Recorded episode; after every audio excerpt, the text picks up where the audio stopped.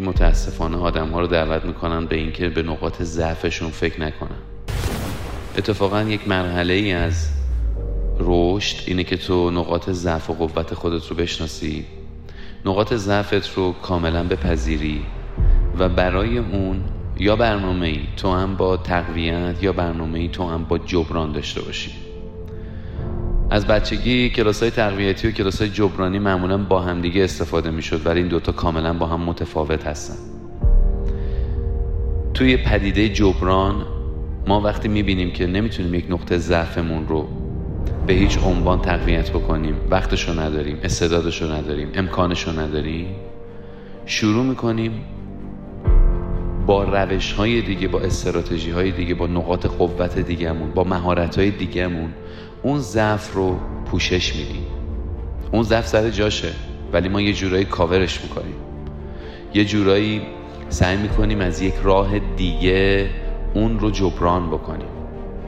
اما در فرایند تقویت اتفاقی که میفته من نقاط ضعف خودم رو می‌بینم که می‌تونم با مهارت آموزی با تمرین تلاش یادگیری تقویتش بکنم و واجب تقویتش بکنم و لازم تقویتش بکنم. فرق جبران و تقویت رو باید دونست تا بشه یک رشد مساعد داشت. از شناخت نقاط ضعف نباید فرار کرد. شناخت نقاط ضعف قسمتی از خودشناسیه. مگه من می‌تونم دست از خودشناسی بردارم به خاطر اینکه افکار منفی سراغم نیان؟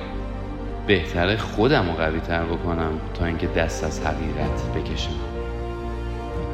وقتی نقاط ضعف رو شناختی حالا انتخاب می‌کنی تقویت یا جبران؟ تقویت یا جبران؟ برای هر کدومش برنامه متفاوتی باید داشته باشی. رابین اشتاین پیانیست معروفی که آخرین کنسرتش رو تو سن 89 سالگی اجرا کرد به این پذیرش رسیده بودش که حافظش ضعیفتر از گذشته شده. مهارت های حرکتیش کمتر شده. به جای که بگه کنسرت نمیدم. به جای که بگه نه من همه توانمندی های جوانیم رو همراه خودم دارم. اومد قطعات کوتاهتری رو برای کنسرت اون شب انتخاب کرد. تمریناشو بیشتر کرد و آهنگایی رو انتخاب کردش که با سرعت کنتر هم زیبایی خودشون رو داشتن. به این میگن یک فکر با تجربه.